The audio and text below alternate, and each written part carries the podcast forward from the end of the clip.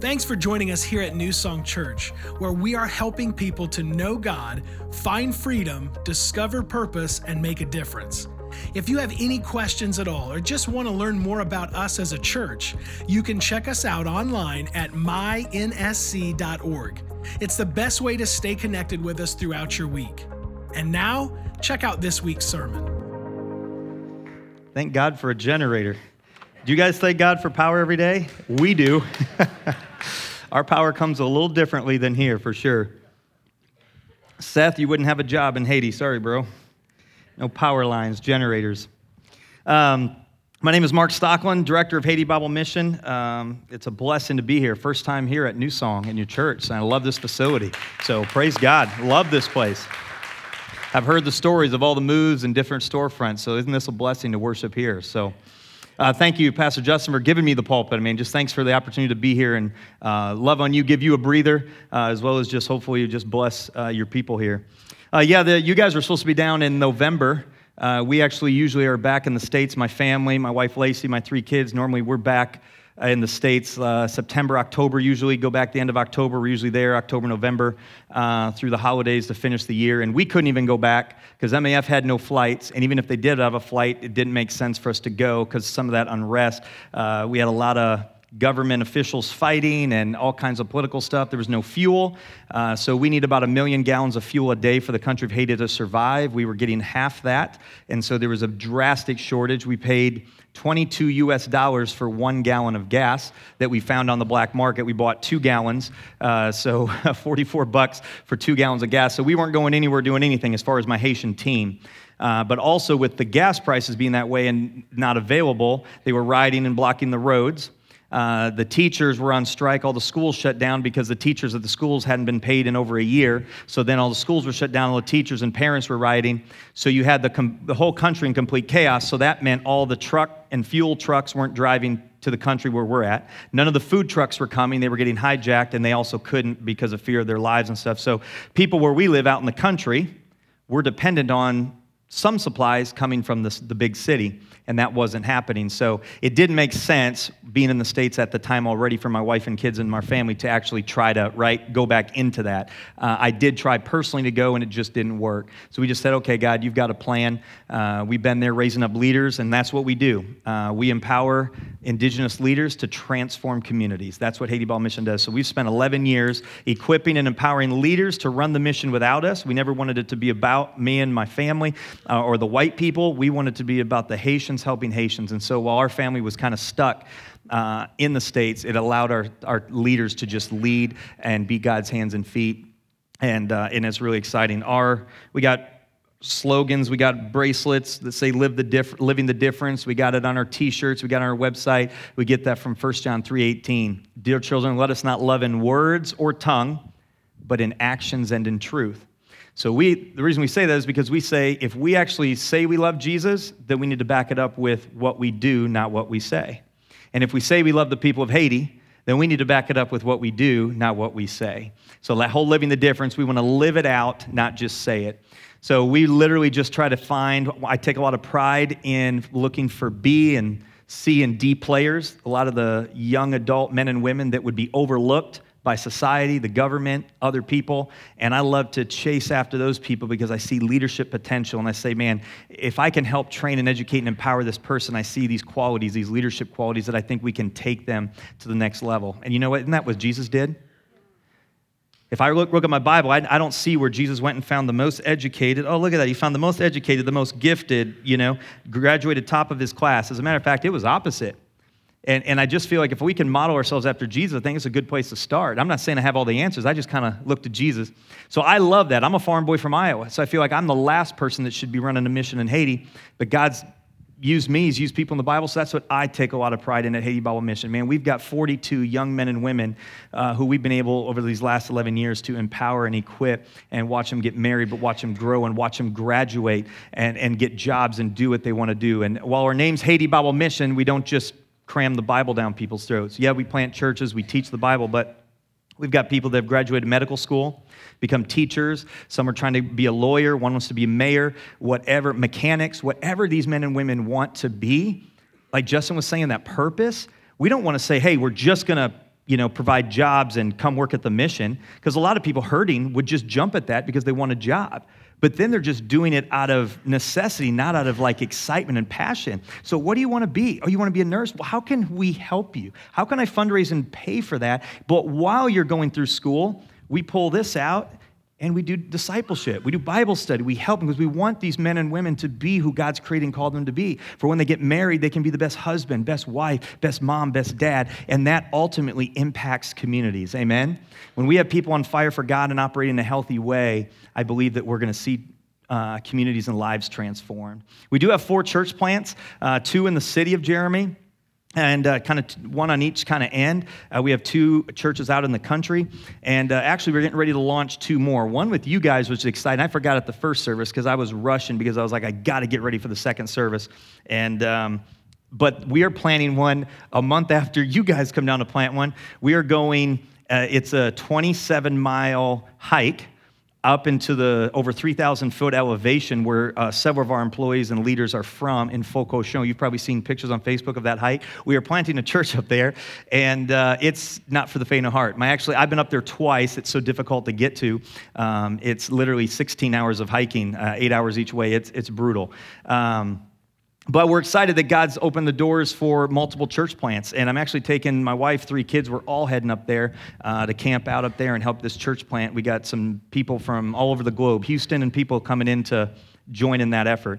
But churches, we believe, just like this church here, revival is going to take place through the church. All our outreach, all our sports outreach, our evangelism, everything we do, building projects, when North American teams come down and serve with us, we do it all through the local church. We don't want it to be, oh, look at the white people, the Savior's coming down. No, we want it to be, hey, Christ is at the center of this. Your education, your new roof, this bathroom we're doing in the community, that T-Chill pavilion that you're doing, that we're building, whatever it is that we're doing, that sports outreach, we've got a pastor, a leader, somebody through our local church so that people understand that, man, we're here for you in the community, but church and God loves you so much. I've got a lot of gang members and gangs that we've seen their communities change. Not all, a couple have put their faith in Christ and some haven't. They're doing things on Saturday night that the Bible would say you shouldn't do. You can guess what's going on Saturday night. Sometimes they're wearing sunglasses in the morning, so you're a little hungover and all that. But I know what they were doing last night, but guess what? I'm so glad that they're in our church. And I pray that there's people in Plymouth that are doing things that they shouldn't be doing, but they feel loved and welcome, where they would come in and sit and know that, you know, they could be here and they'd be loved. I prayed that that would happen. And if it's not happening, I'm going to pray that God convicts people and say, hey, we need to be a place that would allow those people to feel welcome and loved here. So the fact that these gangsters are doing that, but it's not because of me. It's because of what God's doing. It's because of our leaders, Haitians helping Haitians, looking to their own people. And I wish I could talk more about it. Was there a picture that we had? Did you guys see a picture of my family or no? I didn't know. Oh, there's my beautiful family. I wish they were here today. Thank you. That's my wife, Lacey, then Barrick. He just turned 12 a couple weeks ago. My daughter, Amory, next week turns 10. And my daughter, Micaiah, Glory there, she is 3. And she's just a joy of our life. So, hey, just a few months back can I brag on Justin for a minute? You guys cool with like building him up, or do I need a story to like tear him down? Like, what? I got both. I got stories on both sides. So afterward, if you want to hear some of those, you know, or maybe it's whatever goes on in Haiti stays in Haiti. So maybe I should keep that private. So we don't want any judgment coming from you guys toward your pastor. But all seriousness, this January of 2019, we're a week away from celebrating 11 years in Haiti. So January of 2019, we celebrated 10 years. My wife and I and family, we were so excited. Our Haitian team, we're like, man, we're going to kick off 10 years. We're going to party. We had all these great things planned.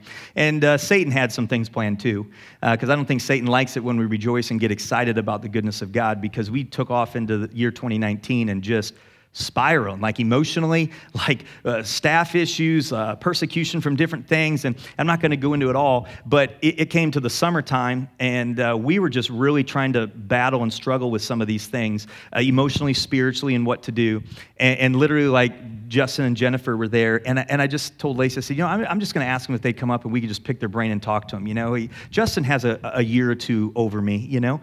I think he's a year or two older, maybe. And I said, let me ask for some wisdom, because I always believe that if we seek wisdom, right, that God gives it. So I asked them if they come up and just spend a few moments with us, and me and Lacey just shared our heart. We thought we'd be celebrating 10 years, and this is like the worst year, and we listed all kind of these issues and problems, and you know, it was a God thing. They'd gone through everything that we've gone through, everything to a T, and they sat there with just smiles on their faces saying, we've been down that road, and here's how God brought us through faithfully. Here's what we're going to pray over you. But they also challenged me. I mean, things that I'm sitting there as a pastor, I said, well, I should know that. I mean, I preach and teach on it. But they just kind of reminded me, I think when we're in the trenches, right, we can get lost and lose sight of what we know we should be doing, like Pastor Justin said about being calloused. And so they just really challenged me and Lacey on some things to do, but also to have faith in God. He's going to bring you out. You're going to look back and say it was the toughest, yet it was the best. And so whether or not you guys ever come again or support us, me and Lacey feel like we've gained some amazing friends that actually care and love us, that we dearly love, that was the greatest investment. Right now, take away the generator, take away all the building projects you guys have done. 2.5 hours in my living room with my wife and I, helping encourage us was the greatest gift this church or body could have ever given us. Our mission is only as healthy as my marriage. It's only as healthy as my walk with God and my family. My family's falling apart, leadership at the top, and that's the same for this church, right? Amen? If Justin and Jen are struggling, it doesn't matter. Nothing else matters, right? And so like that gift to us was such a blessing. So I publicly want to say you guys have got a great leader over there. Leaders, Jen, you too. Thank you. They're great. Do you guys want me to preach, or should we just close in prayer and beat all the Baptists to the restaurant and the Methodists? I mean, should we? I mean, Justin talks so long. I only got like 18 minutes. We got to be done, but all right, we'll go ahead and can I preach a few minutes? Can I do that? I'll try not to preach as long as Justin, but let's pray. Heavenly Father, God, thank you for your goodness. God, thank you for who you are. God, I pray that the words would be your words, God, that my heart would be yours, God, that my motives would be yours. God, use your word today to strengthen us, encourage us, to draw closer to you. It's your name we pray. Amen. As I said before, I'm a farm boy from Iowa. I grew up in northern Iowa, grew up on the farm. I'm also a preacher boy. I grew up in the church. So I grew up in a church that preached the Bible, but I would also say it was very legalistic. And to be honest with you, it wasn't good, because I grew up focusing on the external. I grew up focused all about the teaching in the church was all about how we looked, how as a preacher's kid, how you had to dress, what we had to say, everything. So even when I graduated, I mean, I'm going off to college, and how was my walk with God? It was very shallow, because everything was about what you could see. It was about appearance. And as a boy and as a child growing up in that, I think that's very detrimental if we're not helping people in the full walk with God. And like God even said, people look on the outside, but God looks at the heart. And I think that's been a problem going on in churches. I know it was a problem for me growing up. You know, it took me a long time to actually work through that, because I just see that that's a problem today. And even like with fruit, you know, I think as Christians, we talk a lot about we want to bear fruit. Right? The Bible said we need to bear fruit. And, oh, you got to bear fruit, you know? And, oh, look at that tree. It's not bearing fruit. Look at that Christian. They're not bearing fruit. Well, so much focus, I think, gets on the fruit that we forget to look at the root. There's not enough attention on the below the surface activity, because a fruit really only produces when the root is strong and healthy, because that's where the nutrients and everything come from. And so I think our walks with God, my walk with God, I don't have time to go into the whole journey, but man, I struggled for a long time, because I, for years, was taught external. Look at this orange. Does it look good? I stole it from the hotel down the road. They, serious, they had like a bowl of them out there, and there was like 9 of them, and I took all of them. I don't know if you're supposed to, but we paid for the room. I think these come with it. So there's a bunch in the rental car if somebody wants one. So, I don't know if this is good or not, because sometimes things on the outside look good.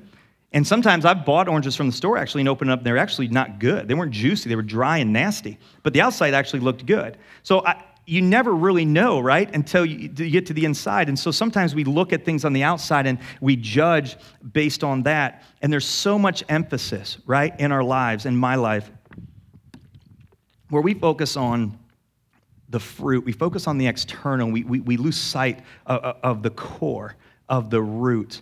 And I know that was a struggle for me. And it is my goal. I think it is our goal to produce fruit. Wouldn't you say that? Yeah, I want to produce fruit. I want to be a Christian that produces fruit. And I think that's a biblical thing. But I think we focus too much on the fruit and we forget about the root. And so I want to talk today for a few minutes about life lived below the surface, the things that are unseen, life lived below the surface. If you guys have your Bibles or if it's up on the screen, I love this passage of Jeremiah chapter 17, verse 7 and 8. I'll give some background later, but 7 and 8, here's what God says here. Blessed is the man who trusts in the Lord, whose trust is the Lord. He is like a tree planted by water that sends out its roots by the stream. It does not fear when heat comes, for its leaves remain green. It is not anxious in the year of drought, for it does not cease to bear fruit. We could probably close in prayer after that and walk away. When I graduated high school, I moved to Florida. I spent several years trying to qualify for the PGA Tour. I'm a big golfer. I love that. Also, growing up on the farm, I love growing things. I love growing grass. So I was going to school for turf grass management. I became a superintendent for a couple golf courses. I actually then got the job of my life. I got a call to build and work alongside Jack Nicklaus, the professional golfer, and build Old Corkscrew Golf Club. It was ranked. It ended up being ranked after we built it top 100 best new courses in the U.S. In magazines and stuff. It was incredible. It was a dream job for me, and that is actually the job and career that I left, which everyone thought I was crazy, including my mother-in-law. Literally. I mean, when you have a great job like that, and you say you're walking away from a six-figure salary and the life that we had, gated community, boats, jet skis, new cars, that money was not a problem for me in that time. Your mother-in-law, she's not happy about saying you're going to the mission field. So you're taking my kids and my family, but I love that job, and it was a great job. But here's what's crazy. Our course was one of the most popular golf courses in the whole area. And let me tell you why. It was not because it was a Jack Nicklaus golf course. While obviously any of his signature courses bring a lot of attention in, the reason why it was a spectacular golf course is this. We had a healthy root system, and it was second to none. I mean, we had the best root system, best grass of anyone around. Do you guys know that in Florida, we get frost every year? It'll tinge and it looks like the grass is burned on it. Basically looks like Indiana right now. Okay, let's be honest. You know what I mean? Like, look around outside, right? Everything's brown and dead. Now, but we get frost a couple times a year down there. We also go through seasons of drought where we go weeks without rain. And you guys know the difference? I mean, like, it starts to look brown. And man, I sat in meetings with the investors and with the owners and all these millionaires that have put up all this money to build this course. And they're meeting with me and my team saying, the grass is dying, the frost is killing. I said, no, it's not. It's just tinged on the surface. That's what frost does. It turns it a purplish brown, and it seems like it's dead, but it's not. I said, because we have a healthy root system. I said, give it 48 hours, give it 72 hours. It will bounce back. Guess what? It did. It bounced back. We got our color back after a few days. Why? Because what happens on the surface doesn't really affect what's going on down below, because what's going on below is what ultimately will affect the surface. It might look tinged and damaged, which for a few days it is, but it bounces back because it's got a healthy root. But there's several things that go into, I'm sorry, I'm drinking a lot of water. It's so dry up in this place. We need some humidity, don't we? I tried to bring some from Haiti, but it just wasn't happening. I landed in Indianapolis, and I was like, oh, my goodness, God. So we need to bring some humidity. Come on, God, get some in here. Dry air. There's a lot of things that have to happen, though, for a root system to grow deep. Do you know that you have to actually starve the grass? You guys know that? You have to starve the grass. Like, you can't feed and water it for days. And then it starts to brown. But you know what happens? The roots start looking for food. If you just keep feeding it every day, the grass is like, oh, thank you, right here. But you don't feed it, it starts going, where do I go? And you can start see the roots start stretching and looking for food. Then you feed it. And it's like, okay, I can breathe. All right, I'm good. And you starve it again. And you just have to keep doing that. You starve the grass. It's almost like you're beating up, you're starving it so that it has to stretch and look, you're growing to grow deep. You also have to aerify it. Everybody know what aerification is? Where it pulls the cores and you pull hundreds of cores out. That allows oxygen to go down and for it to breathe better. It reduces soil compaction because over time, soil gets really hard, right? Just from all the grass intermingling and dirt and everything, it gets really hard. So by loosening that up, it reduces that soil compaction, allows water, fertilizer, oxygen to get in, better soil uptake. This is like class. You guys taking notes? You guys want to graduate, there's a test afterwards, so make sure you're paying attention. Get that orange I promised everybody. I got plenty in the car. So you got all these things that have to take place for the roots to grow deep. But you know what's funny? I feel like we live in a day where I said earlier where we focus on just the external, the surface. Am I right? Social media. Everything looks good on social media. All your guys' marriages look great, by the way, on social media. All your kids are amazing. You saw my family, perfect family right there. We focus on that, right? It's basically astroturf. Looks good on the surface. Ain't no root. There ain't nothing there. Looks green. It's what we look at. We look at the external. Look at what he's wearing. Look at what she's wearing. What house do you have? What car do you drive? That's what we tend to focus on in our lives, and we forget about what's at the core, what's below the surface, our life lived below the surface. I love going and trying to see, okay, God, what do you say about roots? What do you say about how to have a life live below the surface? A little background, the prophet Jeremiah is actually talking to the people and children of Israel, basically saying, hey, let me tell you something. I brought you guys out of Egypt. He's basically recapping, saying, I brought you guys up generation to generation. Here's what's happened, though. You guys have hoarded after idols. You guys have created idols. And actually, then the parents die off, and then the kids rise up, and now they're actually sinning and doing worse things than their parents. And he's basically saying, here's the judgment from God that's going to happen, right? Because of all of this stuff that you're doing. But then I love when we come to this section here, it's like, but here's like a promise or command, if you obey me and if you do these things, right? And he says, blessed is the man who trusts in the Lord, whose trust is the Lord. He's like a tree planted by water that sends out its roots by the stream and does not fear when heat comes, for its leaves remain green, is not anxious in the year of drought, for it does not cease to bear fruit. I love that because it's just filled with tons of promises. And a guy that grew up on the farm, a guy that loves agriculture, a guy that grew grass, I get it. It makes sense. Man, we have to focus on what's below the surface. That's what God's saying here. What things do you think we should be starving ourselves from, maybe good or bad, to make us reach for the things that are most important, maybe? What do you need airified? What do you need removed out of there that you can actually allow God's word to penetrate and get down in there and better uptake, right? Reduce that soil compaction. Maybe your heart's hard. You need to be airified, like Justin said. I felt like we could have closed in prayer after that. That passage in Hebrews, love that. We become so callous, so hard, that we forget about the goodness of God or the things that are the most important. So maybe you're saying, okay, great word, Pastor Mark, but give me something applicable. Can I just give you a few things we can apply? I got 4 things that I think would be a good start to build a healthy life and root system and live a life below the surface. Number 1, obedience. Sounds simple, right? Obedience. You know, in Luke 6:46-49, you remember the story about the wise and foolish man? I know you've heard that story because we did as kids, and I'm sure Pastor Justin's preached it. The wise, God says that if you obey my words and do them, right? Obey and hear my words and obey and do them, you're like a wise man who built his house upon a rock. And whoever doesn't do them, who doesn't obey, disobedience is like someone building it on the sand. It starts with obedience. Everything is about the foundation. I don't care how beautiful this building is. It is beautiful. But what I'd be asking the architect or whatever is, what's the foundation like? Because when a storm comes, that's what I'm concerned about is, will it stand? It starts with obedience. No matter how high you go, if you don't have a deep root, a deep core, a strong foundation. The second thing I believe to build a healthy life and root system is abide. And maybe abide, you're saying, what is that? Well, plant, connect yourself in Jesus. Like John 15, I'm the vine, you're the branches, right? Apart from me, you can do nothing. Abide in me and I abide in you. And if you do that, what's he say? The natural outcome is you bear much fruit.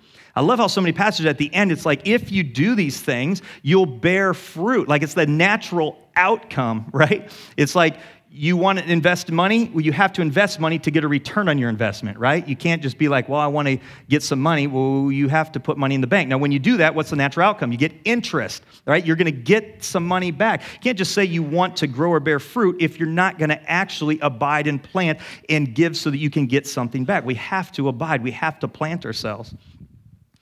I was even thinking, I didn't share this in the first service, but I was even thinking how kids today, it's like all these phones. Connect yourself to, they're always like, I need a power source. I got to plug in. I need power for my phone. That's what, abide, plant, plug into the Lord. Like, we're so quick to find something for our social media, for our phones, to see where we get power. We forget where we get our strength from, of being rooted, plugged in, planted in Christ. So that second one is abide. The third one is trust. Because here in Jeremiah 17, blessed the man who trusts in the Lord, whose trust is the Lord. You can't really see trust. You know, it's like, well, I trust you. You know, you can say, hey, I trust you with this. I trust you with that. But it is working below the surface. I'm doing things, and I'm believing in trust that those things are working for the roots. I'm believing. That's a lot of times trust is an action. We are all trusting and believing right now that these chairs are going to hold us, right? I hope so. And that this roof isn't going to be there. The point is this, that trust is one of those things. God says you have to trust in me. Trust is a big deal. Trust is a really big deal. Can't always see it, but it's super important. No one walks around bragging, hey, man, I'm trusting in the Lord today. But when you're doing that, it obviously shows in the rest of your life. Amen? Amen? Okay, I didn't know if you guys fell asleep yet. There could be more coffee in the back. I'm sure we could get some. Here's the last thing, fourth thing. Fourth thing is, I think, almost the most difficult probably, and that's consistency.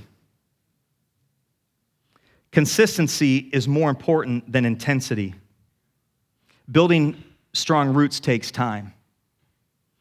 I didn't get to that golf course in day one as we're getting ready to build it. All right, go. Come on. Like, go fast. 48 hours. All right, good, we got roots. It took years of hard work. Hard work. Hard work, consistency. Is there someone that can play the keys for a little bit before we close here? When we talk about consistency too, I think you understand what I'm getting at. I believe that most people today in the church are literally so focused on the intensity, the quick fix, the, hey, pastor, I'm struggling, give me a book. Hey, I need help, I want to fix this. Hey, we're looking for that quick fix. Would you guys agree with that? Hey, your marriage is struggling. Okay, well, we want you to start spending time in the Word of God. Well, I tried that. Well, how many times did you read God's Word? Well, I did it once. And, excuse me? Hey, have you guys prayed? Have you been to church? Well, I've done that. Well, how many times? I went to church twice and it never worked. I prayed 3 times last month and it never worked, right? There's never, you can't be like, well, my grass isn't growing. I fertilized it once last year. Seriously? I want to lose weight, so I worked out twice this year. You guys get where I'm getting this. That's why I say it's the hardest thing, right? That consistency. You're never going to get stronger and lose weight if you only work out once a year.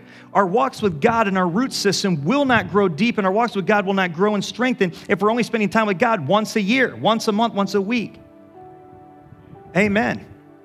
To have a healthy root system, to have a healthy walk with God, to have a life lived below the surface, it takes time and consistency, day after day after day. We keep watering, we keep fertilizing, we keep aerifying, we keep doing the things that we need. No, God tells us to do to build that strong root system. You guys, I know that there's a turf war for our lives. Satan's after our soul. The world is.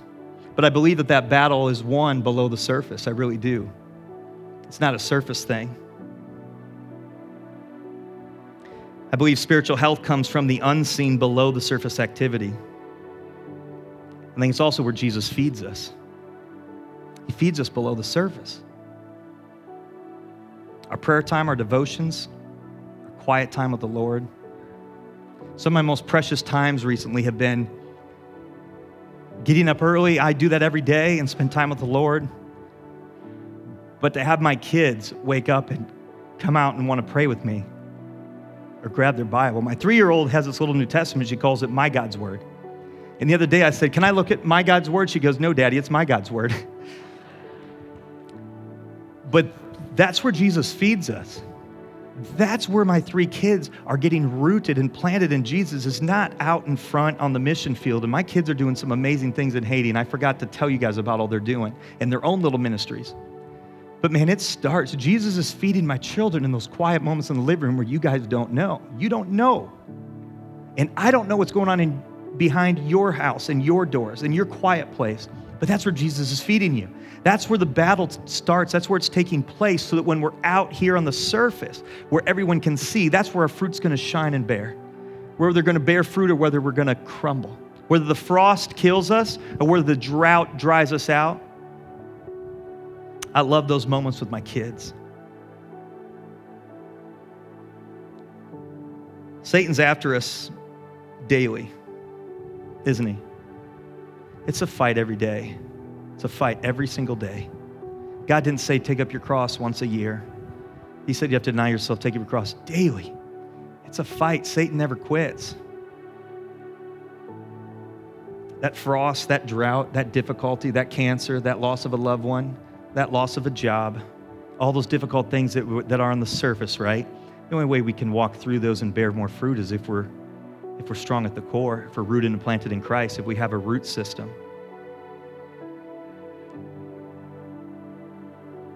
I think we need to focus on fighting the battle from below the surface. That's where we need to focus. Would you guys close your eyes for a minute with me here?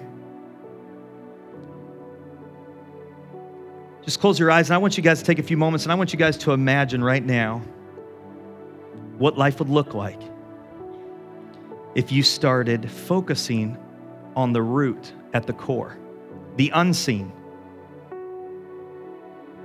not the surface, not your haircut, not how you look, not your social media, not how great your yard is.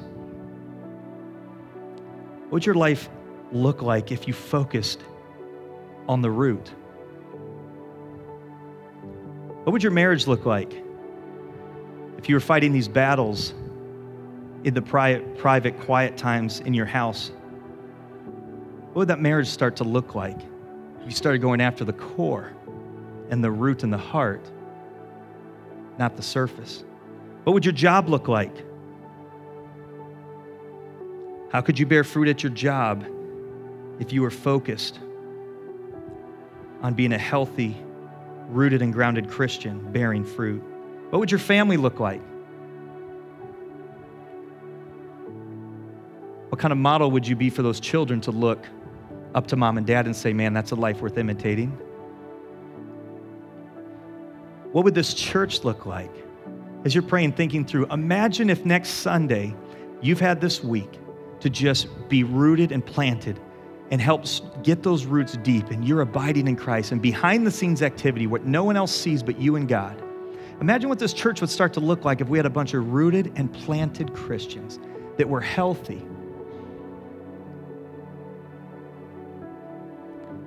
so we could withstand the storms and trials that come our way. We walk into church, then we walk out these doors and people say, well, you lost a loved one. Yeah, but I'm rooted and planted in Christ. Heard your mom has cancer. Yeah, but we're rooted and planted in Christ. We're still going to bear fruit. We're going to stay green. We might look tinged for a couple days, and that's normal. We're going to bounce back because our root system is planted in Christ. Imagine what this church will look like. Imagine what this community, imagine. Think for a moment. If we had 700 healthy Christians, rooted and planted in Christ, bearing fruit, even through the storms of life, I think it would provoke people in this community to ask questions. What's different about you? What is it that you have? You're so joyful, even in storms, trials, droughts. You seem to bear fruit. You seem to have something that I don't have. That's when you get to point people to Jesus and say, it's because I'm rooted and planted in him. I spend time with him in the morning, and that's what gives me the nutrients, the fertilizer for me to grow. Heavenly Father God, you're a good God. God, I ask you right now to forgive us, God, for our complacency, God, for a hardness of hearts. And even as Justin shared, God, just we can lose sight of the awe and wonder of who you are. God, we ask you to forgive us for that, God. We want to be people that come into your presence excited all the time for your goodness. God, I can't imagine as a father, I love these people here and I love Justin, God, and Jennifer, but I can't imagine sacrificing any one of my three kids for them. God, I don't love anybody in this world enough for that. God, yet you loved me and you loved everyone in this world so much you sent your son. That I stand in awe of you, God, because that's a love like none other. God, I pray right now, if there's somebody in this room, God, that doesn't know you, that's not planted and connected in you, that doesn't have a life below the surface or a walk with you, God, that they would surrender their heart to you today. God, I pray for those of us with a hard heart. I pray for those of us that are we're a Christian, we know the Lord, we have a relationship with you, God, but we've been so focused on the external, the outside, what people can see, so that Justin looks and says, oh, look at that person. So our neighbors go, oh, wow, look at that. God, I ask that you would remove those fears.